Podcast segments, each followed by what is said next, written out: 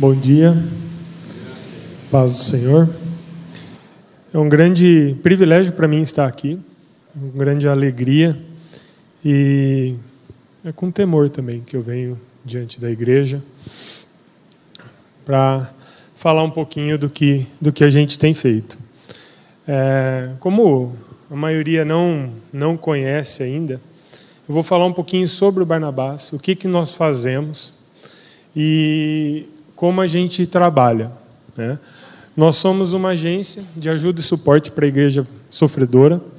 Nós trabalhamos com cristãos em situação de risco e com a igreja.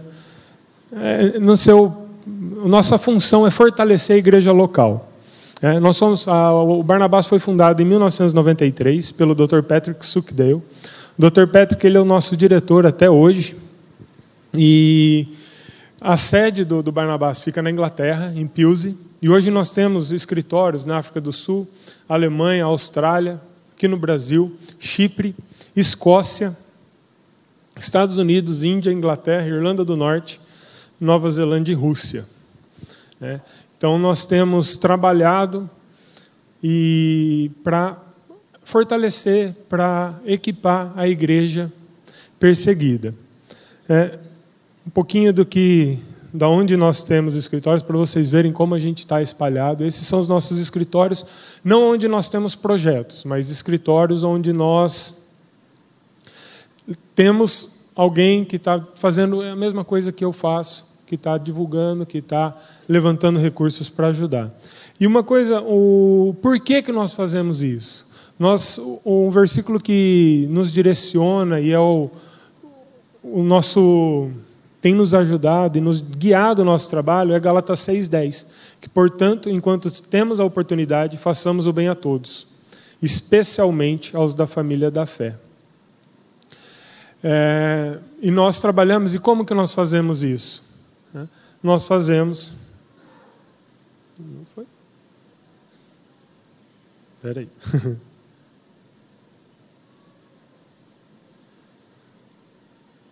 de cristãos através de cristãos, para cristãos. Então, um dos, dos requisitos para nós agirmos, para nós, é, é a, a nós ajudamos cristãos. É uma, um mandamento, a gente entende que nós temos obedecido o que a palavra diz. Né? Então, nós estamos fortalecendo os nossos irmãos e as nossas irmãs que estão sofrendo e morrendo por, pelo simples fato de serem cristãos. Né? E nós trabalhamos de uma maneira diferente de muitas organizações. Nossas despesas operacionais giram em torno de 12%. Isso significa que a cada 100 reais que nós recebemos, 88 chega efetivamente para quem precisa. E trabalhando assim, a gente consegue agir de maneira rápida quando existe alguma emergência, alguma catástrofe. É, Para quem não sabe, muitas vezes quando existe um desastre natural, a ONU, a, os governos, eles mandam recursos, mas a distribuição a nível local é feita por organizações. E os cristãos muitas vezes eles entram na fila e eles são impedidos de receber ajuda humanitária pelo simples fato de serem cristãos. Então nós, através da igreja local, nós alcançamos esses irmãos. E além disso, esse fundo geral, ele também serve para projetos que não podem ser divulgados. Tem projetos que a gente não pode, por questão de segurança, a gente não não divulga que nós temos feito. Quando a gente recebe uma doação específica para um projeto, 100% do valor doado é revertido para o projeto. Então, se é destinado especificamente para um projeto, não tem dedução nenhuma. Né? Então, é uma maneira também que nós trabalhamos. E o que, que a gente faz? Né?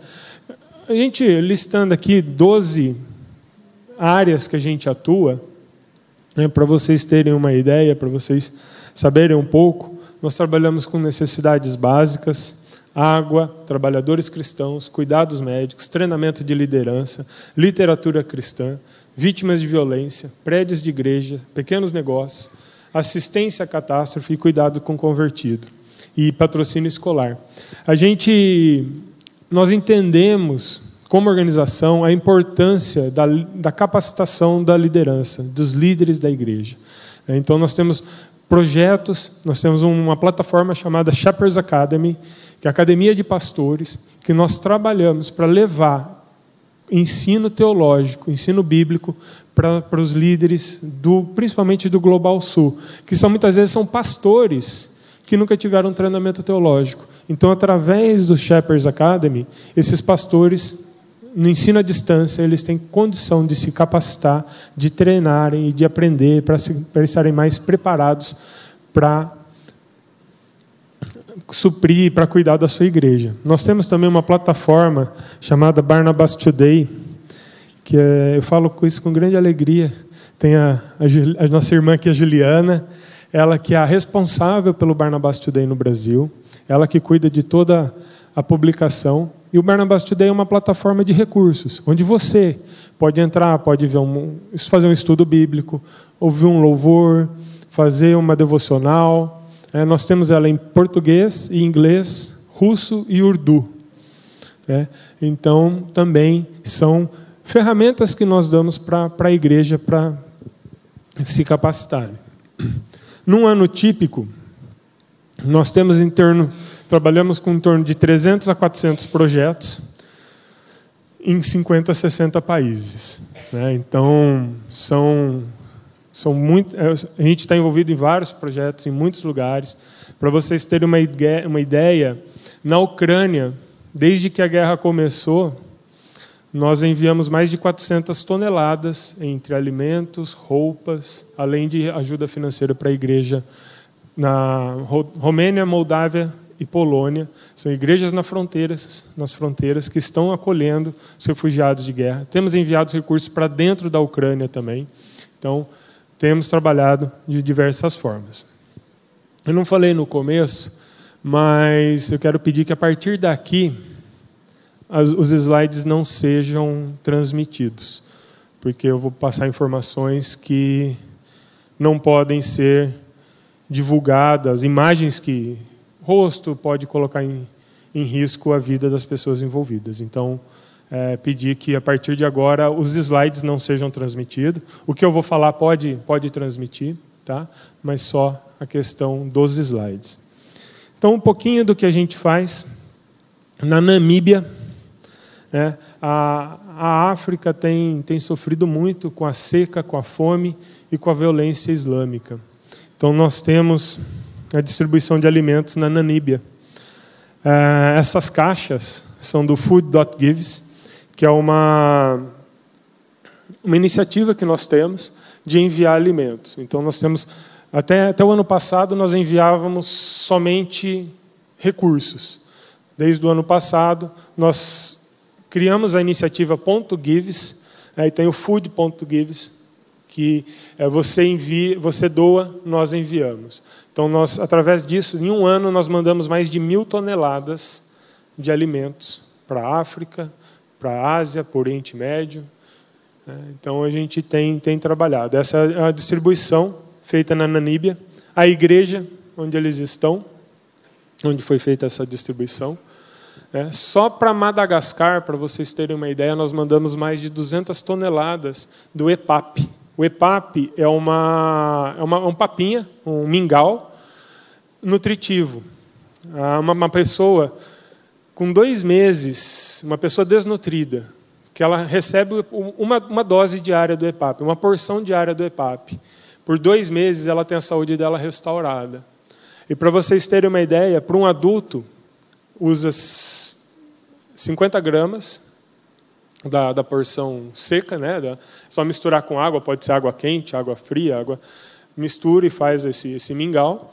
E para uma criança até 7 anos são 25 gramas. O custo disso é 75 centavos por dia.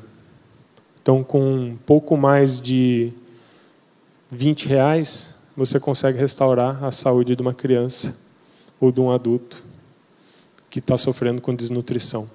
Madagascar, para vocês terem uma ideia, as pessoas estavam vendendo folha de cactos para comer. A folha de cactos ela é venenosa, ela intoxica, mas era a única coisa que eles tinham para comer. Foram quatro anos de seca. Esse ano choveu. Nós mandamos semente para eles plantarem. Só que vieram as tempestades e acabaram com as colheitas. Então, são países que eles estão sofrendo, os cristãos, principalmente os cristãos, estão sofrendo muito. No começo desse ano, um pastor foi assassinado em Madagascar. Ele teve a sua cabeça decepada.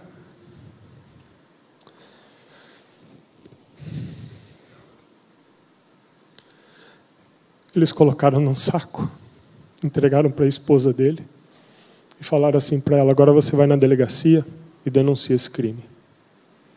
Essa é a realidade de muitos irmãos e irmãs em Cristo. Hoje. Não estou falando 100 anos atrás, estou falando de hoje.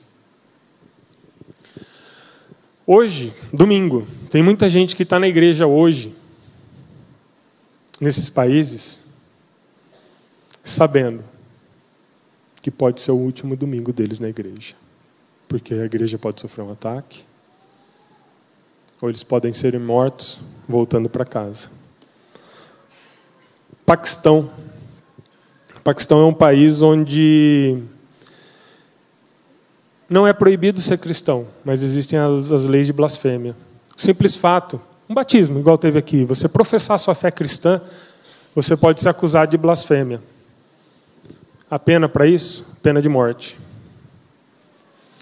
E muitas vezes, essas leis de blasfêmias elas são usadas para resolver ressentimentos. Eu não gosto de uma pessoa, eu vou acusá-la de blasfêmia. A, o testemunho do muçulmano num, perante um, o tribunal tem muito mais valor do que o do cristão. E muitas vezes a pessoa nem é, nem é julgada. Porque o simples fato dela ser acusada gira uma revolta popular, ela é espancada, ela é agredida, ela tem que fugir. Paquistão, há um mês atrás, em uma semana, choveu 900% do previsto para um ano. Um terço do país ficou debaixo d'água. Vocês estão vendo aqui, ó, aqui no slide anterior era terra. Esse rio aqui inundou, transbordou, ele estava com uma extensão de 100 quilômetros entre uma margem e outra. Pessoas que já não tinham nada perderam o pouco que tinha. Nós distribuímos alimentos para as pessoas afetadas e a gente a distribuição de alimentos. Você vê aqui tem uma cruz aqui, ó, na parede. Eles estão na frente da casa, tá? Essa é a casa deles. Muitos cristãos colocaram uma cruz na frente, pintaram uma cruz para serem identificados para quando forem receber ajuda. Então, um país onde já é difícil, os cristãos ainda são muito mais é, sofrem muito mais, porque ele já não tem muito, não tem auxílio, não tem para quem pedir socorro. E quando esse tipo de coisa acontece, eles ficam sem amparo nenhum. A gente, nós temos um, um projeto que eu vou falar logo mais sobre os, os, os cristãos que fugiram do Afeganistão desde que o Talibã tomou o poder. E eu fui para o Paquistão para resolver questão burocrática com a embaixada, questão do visto dessas pessoas.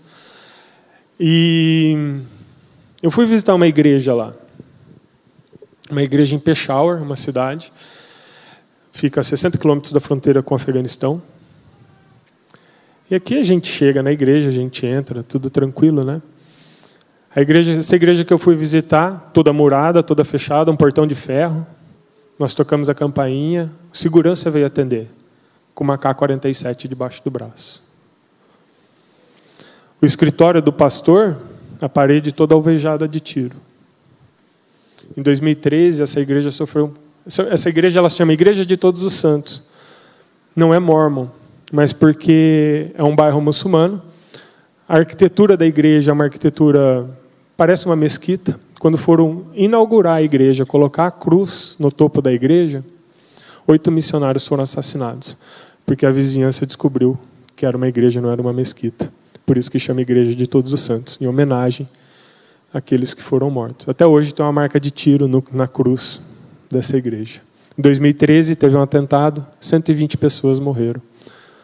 Durante um culto, às 10h40 da manhã, agora são 10h22, às 10h40 da manhã, um homem-bomba entrou e explodiu. 120 pessoas morreram, crianças, jovens, idosos. Mas essa igreja está lá. Todo domingo ela está cheia. Faça chuva ou faça sol. O nosso parceiro de projeto, Wilson, ele é paquistanês. Ele, ele, a esposa e os filhos, eles moram na Inglaterra. E ele é o coordenador de projetos para o Paquistão e o sul da Ásia. Eu estive nessa igreja dia 26 de fevereiro deste ano. No dia 30 de janeiro, o irmão dele, pastor, pastor William, estava saindo do culto da igreja que ele pastoreava por 10 anos. Dois homens numa motocicleta pararam do lado do carro e o assassinaram.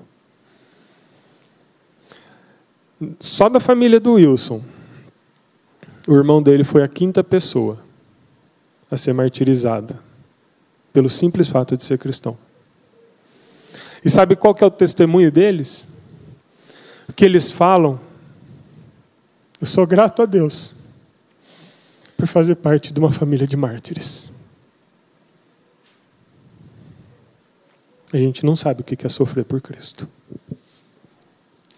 Vamos falar um pouquinho do Afeganistão? Todos sabem, o ano passado, o Talibã tomou o poder. E os cristãos que lá viviam, eles tinham três opções: voltar para o islamismo, fugir do país ou serem mortos. Primeira geração de convertidos, muitos deles não eles são considerados apóstatas, né, e, a, pena apostasia do, do, do, do islamismo é, é a pena de morte.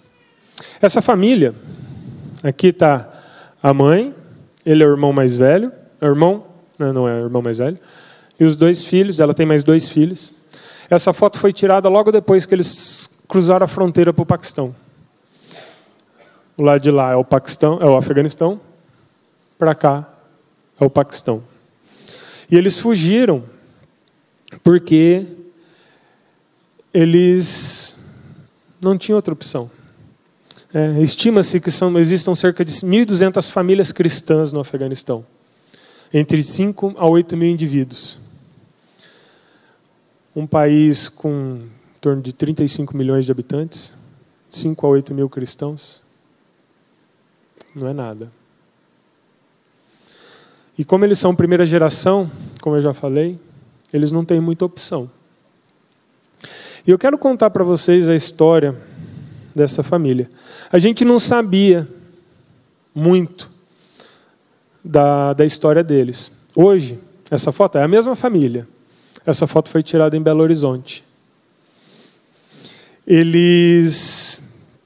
Agora a gente está podendo conhecer um pouco mais da história deles e do que, que eles passaram.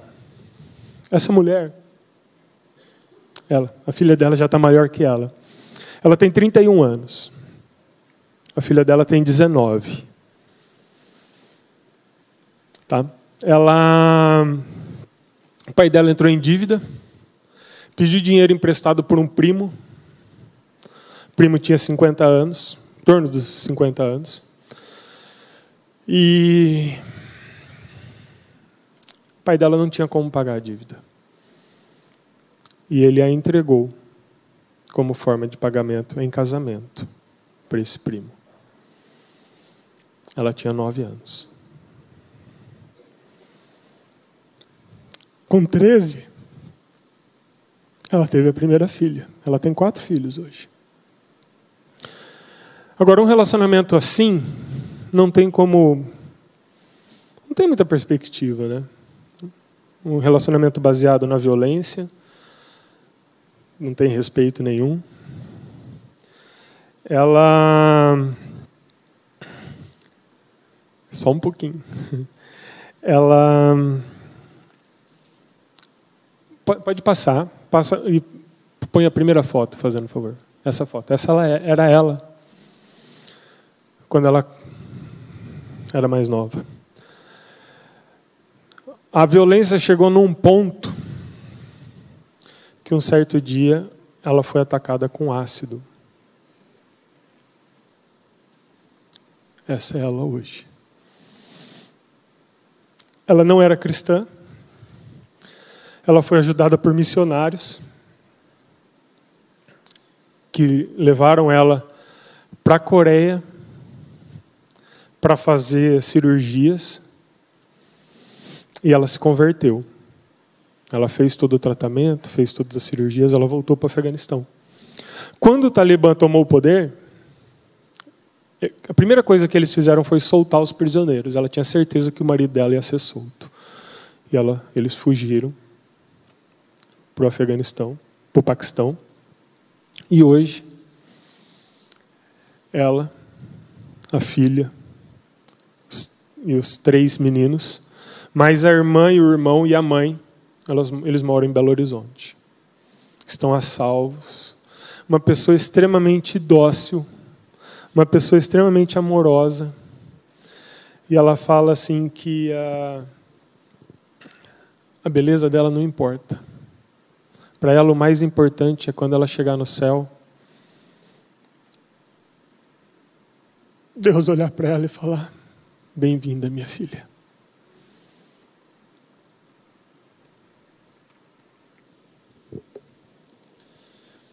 Outras famílias. É, essa foi logo quando ela estava em tratamento ainda. Pode passar. Outras famílias. Mas por causa dessa foto que eu pedi para não transmitir as imagens. Essa, fo essa foto vai estar na nossa próxima revista, com todos os rostos borrados para não serem identificados. Essa foto foi tirada numa praça em Belo Horizonte. Samin. Samin é uma pessoa que foi a única pessoa que era veio sozinho, né? Ele era solteiro. Ele tem nos ajudado muito. E agora para o segundo grupo,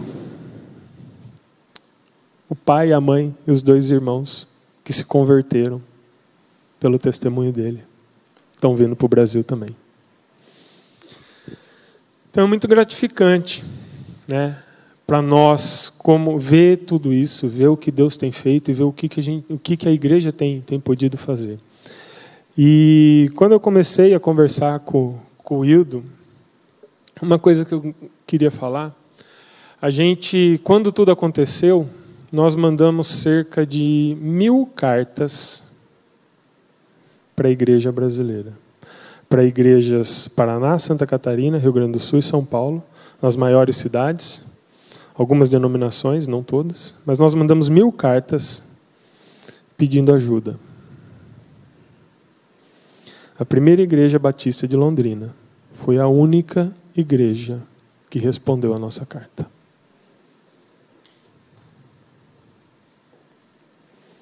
E nós temos conversado desde janeiro sobre, sobre esse processo. A gente, agora nós estamos entrando numa, na segunda fase dos, dos afegãos, são mais 16 famílias, são 64 pessoas que a gente está trazendo para o Brasil. E a gente precisa de igreja para acolher. Nós temos, são 16 famílias, nós temos nove igrejas acolhedoras. E são famílias essas fotos não foram divulgadas em lugar nenhum, essas fotos que vocês vão ver agora, são as fotos das famílias que estão vindo. É, então, tem família um pouco maior, tem família menor, casal com filho, tem só casal, só o marido e a mulher. É, então, tem, a gente tem trabalhado, nós temos pedido ajuda para a igreja brasileira, para serem acolhedoras, para acolherem. A gente tem aprendido muito. Né? O primeiro grupo, que são dez famílias, que chegou, eles estão em igrejas em Belo Horizonte, Macaé, Curitiba, Foz do Iguaçu e São José do Rio Preto. A gente tem aprendido muito com eles. É, é, essas famílias, a gente, eu estive em Belo Horizonte, estive em Macaé. Eles estão indo para a igreja e eles perguntam assim: a gente pode ir para a igreja? A gente pode adorar? Não tem perigo? A gente pode andar com Bíblia?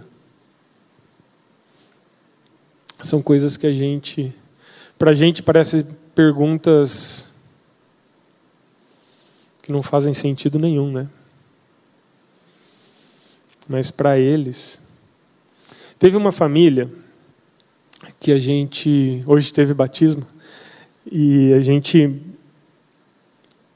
A mulher, ela se converteu porque ela sonhou. Ela teve três sonhos iguais de que um homem muito claro, muito brilho, com muita luz, resgatava ela de um poço profundo. Ela resgatava pela mão. E ela não conhecia, nunca tinha ouvido falar de Jesus, quem que era, nunca tinha ouvido o evangelho. Ela foi procurar na internet, ouviu pregações e ela se converteu. E ela evangelizou a família inteira dela, e todos eles se converteram. Ela mora em Belo Horizonte hoje. Ela, quando o Talibã tomou o poder, também fugiram. E foi quando eles chegaram no Paquistão, foi quando ela teve, pela primeira vez, ela teve contato pessoal com o pastor. E eles, é, eles foram, quando chegaram lá, eles foram espancados, ela, o filho mais velho de 16 e a filha de 14 anos, por muçulmanos. E entrou em contato com esse pastor, que é o pastor que nos ajuda, que é o nosso parceiro lá no Paquistão.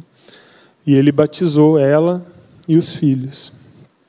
Só que o marido, o marido é taxista, ele ficou para trás para ajudar outras famílias a fugirem. E ele foi preso pelo Talibã, ficou dez dias preso.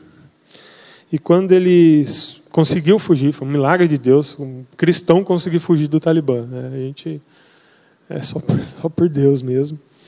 E ele, quando eles chegaram no Brasil, uma semana depois que eles estavam aqui, eu fui para Belo Horizonte, fui falar na igreja lá, na igreja deles, que, eles, que acolheu eles. E eles pediram para eu fazer o batismo do pai, do marido. E foi assim, muito gratificante. Uma honra para mim, quem sou eu, né, para fazer um batismo de uma pessoa que tem muito mais para me ensinar do que eu aprender, do que eu qualquer coisa para eles.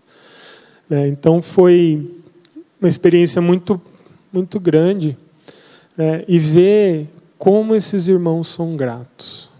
Gratos por estarem vivos, gratos por estarem aqui. É, a gente tem aprendido muito, as igrejas, o testemunho das igrejas, dos pastores, o pessoal que está envolvido, que tem, que tem recebido, né?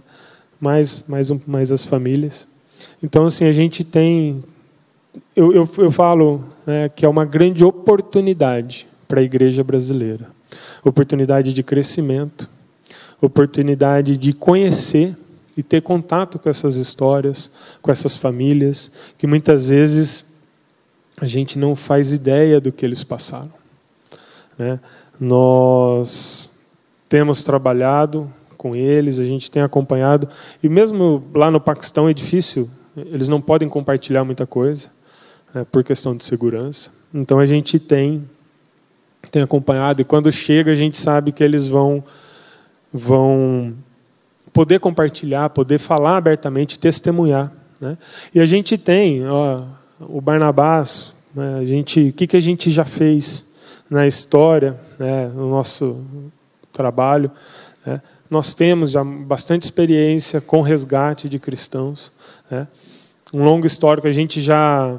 Foram mais de 8 mil cristãos do Sudão do Sul que tiveram que fugir por conta do islamismo. Mais de 1.700 cristãos sírios que a gente realocou. Então a gente tem trabalhado, não é de hoje que a gente tem trabalhado com acolhimento e com o resgate de cristãos que sofrem. É, tem uma família, a Ásia Bibi, o nome dela. Ela é uma mãe, ela tem cinco filhos. E ela passou nove anos no corredor da morte, no Paquistão. Sabe por quê? Ela trabalhava no, no, no campo.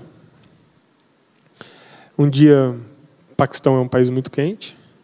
Um dia de muito calor, os companheiros de trabalho do, do, do campo chamar, pediram para ela pegar o balde d'água para eles tomarem água. Ela pegou o copo dela, pegou um copo d'água para ela beber. Ela foi acusada de tornar impura a água dos muçulmanos e foi acusada de blasfêmia. E por conta disso, ela passou nove anos no corredor da morte. Em novembro de 2019, ela foi absolvida a gente acompanhou, a gente durante os nove anos nós sustentamos o marido e os filhos porque eles tiveram que se esconder para não sofrer represálias. Ela foi solta, o governo do Paquistão teve que mantê-la escondida por um período. E hoje ela, a gente realocou ela, ela mora no Canadá com toda a família. Então essa é, é uma das histórias.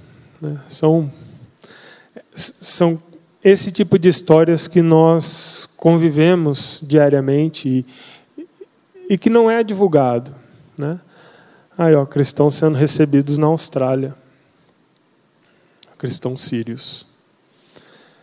A gente tem, tem visto que a perseguição ela tem aumentado. Cada vez mais, o cinturão médio da África ali, pega Nigéria, Angola, Madagascar, tem se tornado. Madagascar está sendo considerada a ilha do medo, né? Por, por questões de, de violência. O Boko Haram tem se tornado cada vez mais ativo. E eles não, não medem, não tem. É, dona em piedade. Né? Eles invadem as vilas, normalmente à noite, que dificulta, a pessoa está dormindo, muitas vezes é pega no susto. As pessoas saem correndo, muitas vezes sem descalços, com uma roupa que estão vestidos. E quem não consegue fugir não tem outra outro não, não, não, não tem eles morrem, eles matam. E matam sem nenhuma. como se fossem animais. Essa é. Eles são decepados, eles são decapitados, eles são queimados. E depois eles incendeiam as vilas. E quando quem conseguiu fugir volta, onde era a casa, eles encontram um monte de cinzas. Então, essa é a realidade de muitos dos nossos irmãos e irmãs. E a gente tem trabalhado para tentar aliviar. Nós somos uma organização pequena. No ano que vem a gente completa 30 anos. Mas a gente nós estávamos em reunião semana passada com a, os diretores e a, os, os, líderes de, de todos os países. E a gente. O, o nosso, nossa meta, nosso objetivo é, de alguma forma, tentar aliviar o máximo que nós pudermos o sofrimento desses nossos irmãos e irmãs. A gente é, tem tentado fazer muita coisa, temos muitos planos, muitos projetos, Até o final do ano está saindo um container de milho daqui do Brasil, que é a primeira doação que a gente recebeu do, do Food.Gives, que está indo para o Zimbábue. Então, a gente tem muita coisa para fazer, tem muita, muita, muita coisa.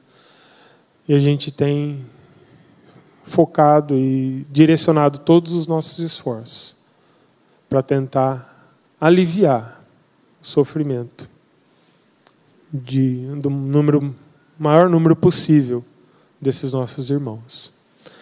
E eu é, quero deixar um desafio para a igreja. É. Vamos ser igreja, vamos acolher. Vocês vão se surpreender com o que nós temos para aprender com esses nossos irmãos. É, um, é uma oportunidade que a igreja tá, brasileira tem. Eu ouvi uma expressão que é Deus está dando a oportunidade de da igreja fazer missão delivery, né? Está trazendo o campo missionário para a igreja. E a gente nós temos nos, nos esforçado e trabalhado todos os dias para que cada vez mais a gente possa, se a gente conseguir salvar uma vida por dia, uma pessoa que poderia morrer de fome, uma pessoa que não teria nada para comer, uma pessoa que foi resgatada, para a gente é algo assim que não tem, não tem preço. Eu quero agradecer a oportunidade, agradecer o pastor Glênio, pastor Wildo, toda a liderança da, da primeira da PIB, pela oportunidade de estar aqui. Para mim é uma, uma grande honra, um grande privilégio. Pastor, muito obrigado. E que a gente possa, juntos, fazer a diferença na vida dessas pessoas. Quando a gente vê, muitas vezes a gente discutindo sexo dos anjos, coisas sem importância. Quando nós vimos a primeira vez esse ministério, eu fiquei tão impactado que eu não consegui dormir de noite. Depois nós trouxemos para um, um grupo maior da igreja para ouvir. E agora a gente trouxe para que a igreja entenda. Nós não podemos ser indiferentes. Se nós não estamos fazendo, nós temos que nos solidarizar e nos envolver com aqueles que estão fazendo. Você viu 20 reais você alimenta uma criança, você sai da desnutrição para a nutrição. Mas não é só dinheiro, dinheiro é, é, outra, é uma coisa, é o envolvimento, é a oração, é a participação. E eu vou deixar isso aqui com a igreja, para vocês, para nós estarmos orando e ver o que, que Deus vai fazer conosco. José, a quem os apóstolos deram o sobrenome de Barnabé, que quer dizer filho da exortação, da consolação, do cuidado, ele era um levita natural de Chipre. Não sei se vocês viram que uma das dos locais é Chipre.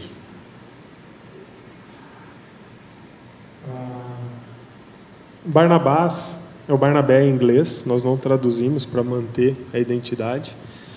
E ela, o Barnabás foi criado em 1993 e surgiu a ideia, surgiu com o Patrick, a Rosemary, que é a esposa dele, e a Caroline, que é a diretora, numa convenção em Chipre. É. Os cipriotas foram dos primeiros cristãos e o, o, que é interessante é que ele era levita natural dessa, cidade, dessa ilha, como tivesse um campo. Levita tendo campo? Não existia isso. Ele, ele morava em Jerusalém nessa ocasião, mas ele não podia ter campo. Então, esse campo possivelmente fosse em Chipre. Ele mandou vender o campo e trouxe o preço e o depositou aos pés dos apóstolos. Esse foi o primeiro caso de contribuição para o, o cuidado da, da igreja carente. É, esse modelo é um modelo interessante. Eles têm um gasto de 12% para manter a estrutura no mundo inteiro. 88% designado para. Quando, quando eu vi a primeira vez água, o que, que água está fazendo aqui? Explica. Nós temos projetos onde a gente abre poços artesianos por, no terreno da igreja, porque em muitas comunidades os cristãos são impedidos de ter acesso à água potável pela comunidade maioritária. Então nós dentro do terreno da igreja, a gente cava os poços artesianos para que eles tenham acesso à água potável. Agora, eu vou dizer um negócio assim. Vá para a rua, cara. Porque se você não for, isso que está acontecendo, aconteceu lá vai acontecer aqui. Ah, aqui não vai acontecer nunca. É, se dizia em outros lugares.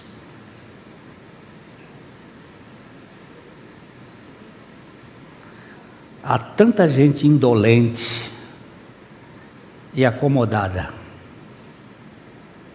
Não, não acontece.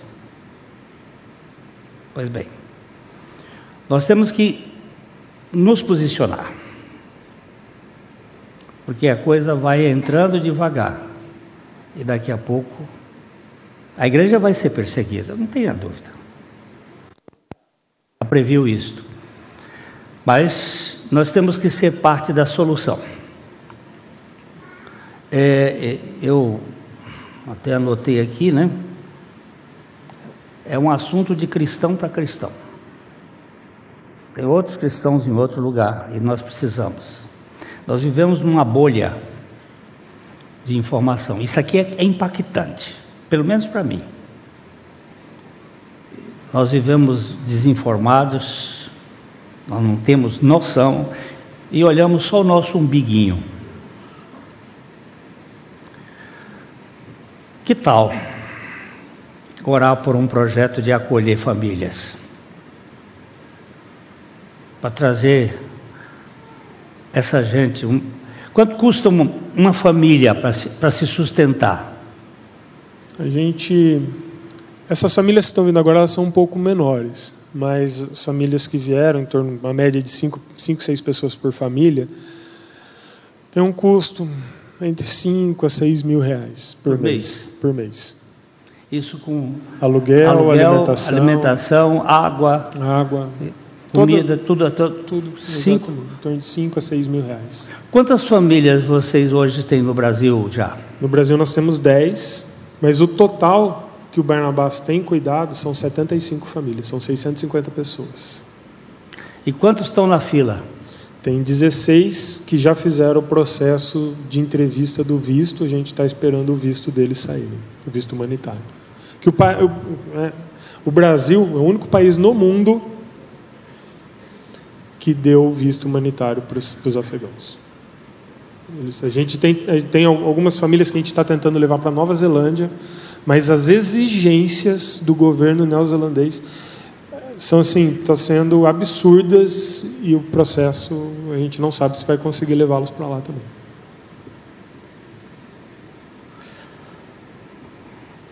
É, eu, eu vou eu vou me comprometer a assumir pelo menos uma família. Amém. Não sei como é que Deus vai fazer conosco. Mas nós vamos ter que levantar a cabeça e ajudar esse povo. A gente não pode fazer para todo mundo. Mas se fizer para um grupo, para uma, depois duas, que Deus nos dê graça. Eu sei que tem gente que é absolutamente contrário, só quer, só quer se preocupar com patrimônio, mas temos que preocupar com gente, com o povo de Deus, e cuidar dessa gente, para que o Senhor seja glorificado. É? Vocês têm alguma pergunta?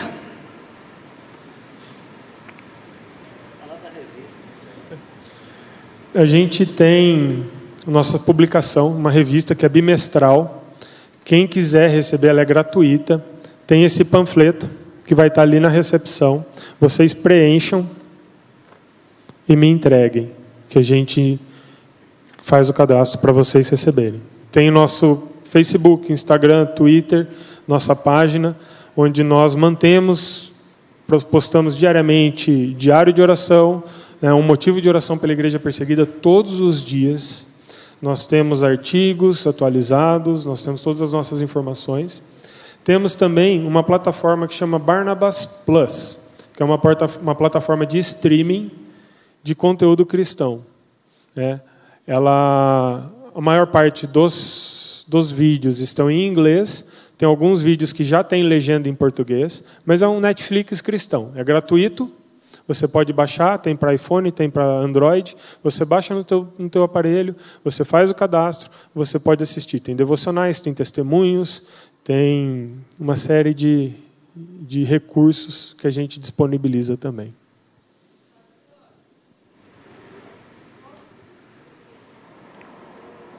Eu só estou escutando um gritinho lá no fundo.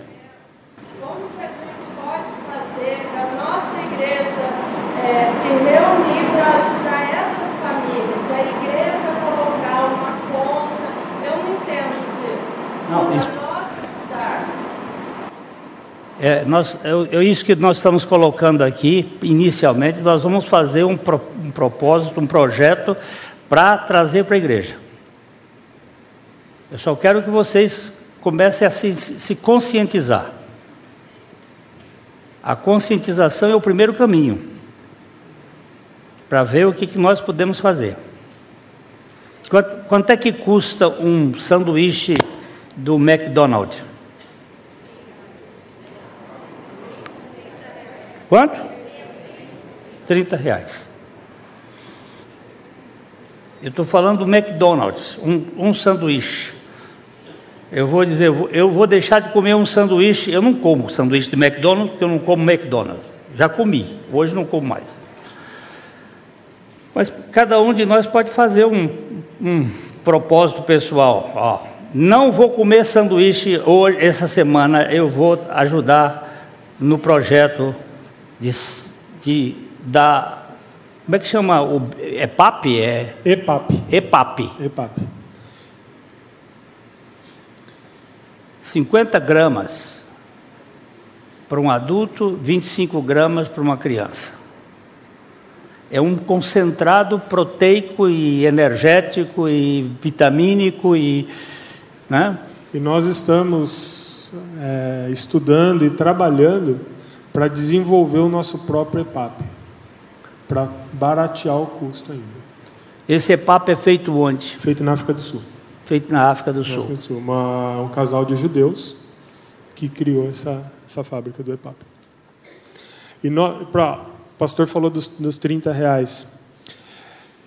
Hoje, se você vai tomar um, um café e um pão de queijo, você gasta aí no mínimo 10 reais. Um expresso e um pão de queijo. Nós temos um projeto no Paquistão, não só no Paquistão, mas só no Paquistão nós, nós, nós temos mais de 130 escolas que a gente mantém. Quantas escolas? 130. 130. Para você manter uma criança na escola, o custo da mensalidade nas escolas mais simples é 10 reais. Com 10 reais, você mantém uma criança na escola por um mês. E isso, o, o, o fato de você possibilitar que essa criança estude, para ela é, é uma vai dar uma perspectiva de vida, porque se ela não estudar, ela vai ficar naquele ciclo da pobreza dos pais dela, trabalhar em olaria, que é fábrica de tijolos. Esse negócio da olaria é interessante. A olaria é um trabalho mal remunerado, um trabalho é desumano. A pessoa fica o dia inteiro agachada, ela fica nessa posição, pegando argila e fazendo os moldes de tijolo. E a pessoa recebe por produção. E quando acontece alguma crise, alguém fica doente na família, eles não têm dinheiro para comprar remédios. Então eles acabam pedindo dinheiro emprestado para os donos da olaria. E essa dívida, muitas vezes eu estive lá, eu fui visitá-los, e você ouve a pessoa falar assim: como é que você adquiriu essa, essa dívida? Ah, essa dívida eu herdei do meu pai, passa de geração para geração. Então a gente tem um projeto que nós pagamos a dívida dessas pessoas e a gente ajuda montando um pequeno negócio, ajudando eles de alguma forma, porque eles continuam trabalhando na olaria, que trabalha das quatro da manhã uma da tarde, e quando eles saem, eles vão, tem a mercearia deles, ou tem a motinha de entrega, enfim, vão fazer, complementar a renda. E o valor médio dessas dívidas é R$ 1.800. E a gente Algumas tem as igrejas nos Estados Unidos, ela tem também contribuído para pagar essas dívidas, não é? Tem. Algumas igrejas aqui no Brasil também já estão pagando essas dívidas para dar condições a eles de poderem trabalhar. Exatamente. E, e, os testemunhos que nós ouvimos é que assim a pessoa quando ela tem a dívida dela paga é tira um fardo, né? Porque toda semana é deduzido uma, uma parcela de juros do salário dele. Então, quando ele tem a dívida paga, ele volta a receber o salário integral. A gente tem esse projeto para dar uma, uma, uma ajuda para eles, para eles terem alguma, uma renda complementar.